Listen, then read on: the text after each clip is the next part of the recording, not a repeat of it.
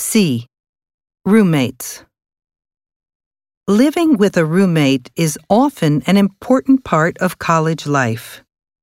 However, according to recent research, about one in four college students had problems with a roommate. Surprisingly, it can even affect a person's grades. Students with roommate problems tended to do worse in their classes.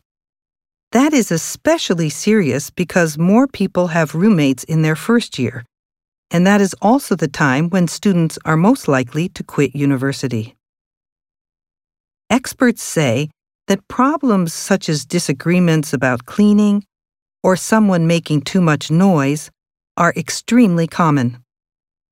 When such problems occur, they should not be ignored. Discussion is essential but it should always be done face to face.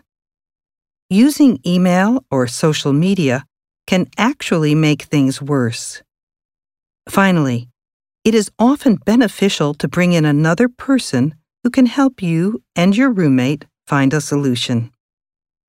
Having another person involved more than doubles the chance that the problem will be solved.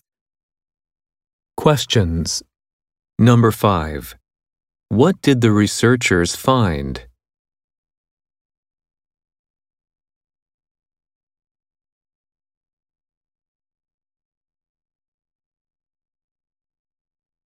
Number 6. What should people do if they have problems with a roommate?